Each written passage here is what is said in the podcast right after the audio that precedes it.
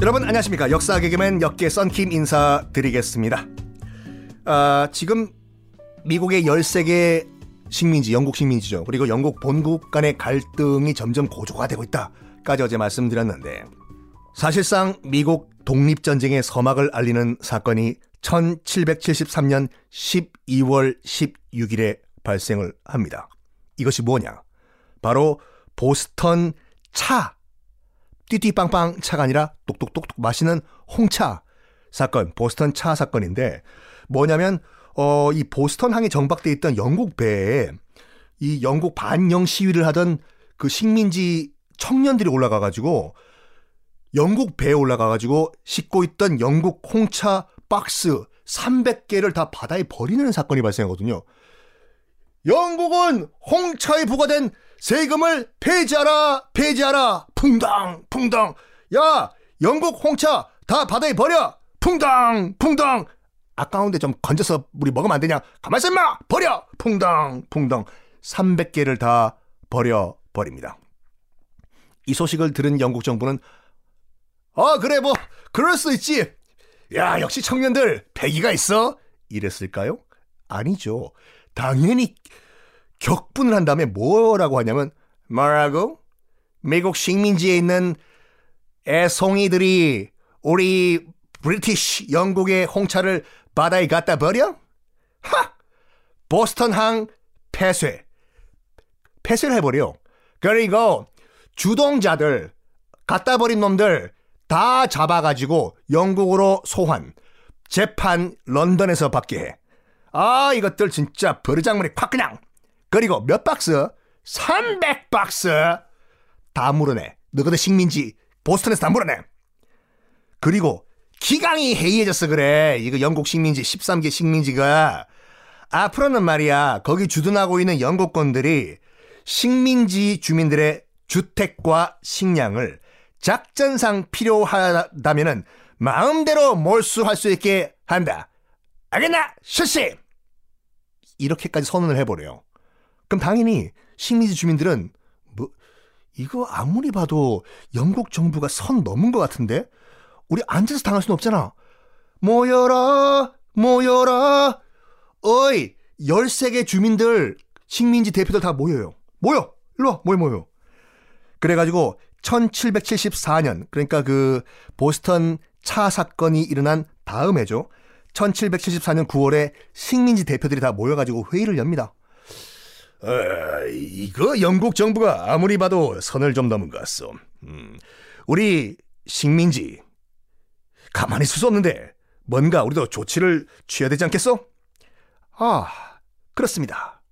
어, 당신 어디서 많이 본 것 같은데 이름이 뭡니까? My name?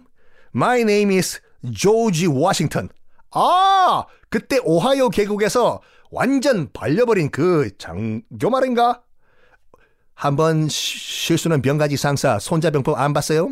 지금은 나도 잘 싸워요. 오케이 오케이. 관상을 보니까 나중에 뭐 대통령이 될 상인 것 같은데 어쨌든 간에 그쪽은 조지 워싱턴이고 어 그 옆에 계신 분은 성함이 What's your name? My name is Samuel Adams. 아, 그 맥주. 그 당시에 이제 메사추세츠 주지사였거든요. 아시다시피 세미얼 아담스라는 그 맥주는 보스턴 맥주지 않습니까? 요 사람 이름 따가지고. 어쨌든 간에, 아, 조지 워싱턴, 세미얼 아담스 등등등등 다 앉아요, 앉아요. 이거 우리 뭐 영국 정부에 대해서 뭔가 조치를 취해야 될것 같은데 뭘 할까요? 일단 영국 상품 불매 운동을 벌이죠. 그래가지고 우리가 싸워서 뺏긴 권리를 되찾아야 됩니다. 그래가지고 통보를 해버려요. 어이, 영국 정부! 앞으론 너희들한테서 물건 안 산다. 영국 제품 불매! 영국 정부는 어떤 조치를 취했을까요? 이것들이 본때를 보여줘야지 식민지 것들이 어디서 기어올라! 야, yes sir. 지금 13개 미국 식민지에 주둔하고 있는 영국군 지금 전보 때려가지고 어? 까부는 놈 있으면 무조건 발포하라고 지금 발포 명령 내려. 발포 명령이요? 그래! 발포 명령! Yes, sir! 그래가지고 1774년, 아, 1775년 4월. 그러니까 식민지 대표들이 모여가지고 영국 상품 불매 운동을 결정한 그 다음에 1775년 4월 19일. 우리로 치면 4.19 혁명 날이죠.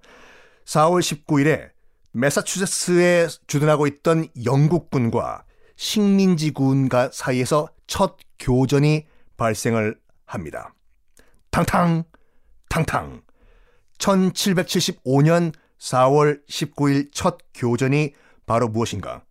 그것이 바로 영국군 대 아메리카 식민지군의 전쟁의 서막, 즉, 미 독립전쟁의 시작입니다.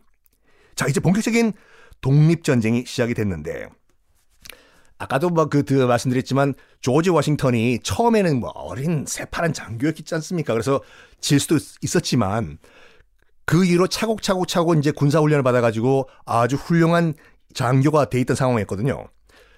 어 우리 아메리카 이 식민지군 대륙군 됐는데 대륙군을 통솔할 사람 누구 없나? 어 그때 대륙회의 참석했던 잘생긴 내가 대통령의 상이 되냐?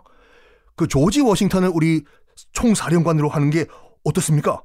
좋아, 좋아, 좋아.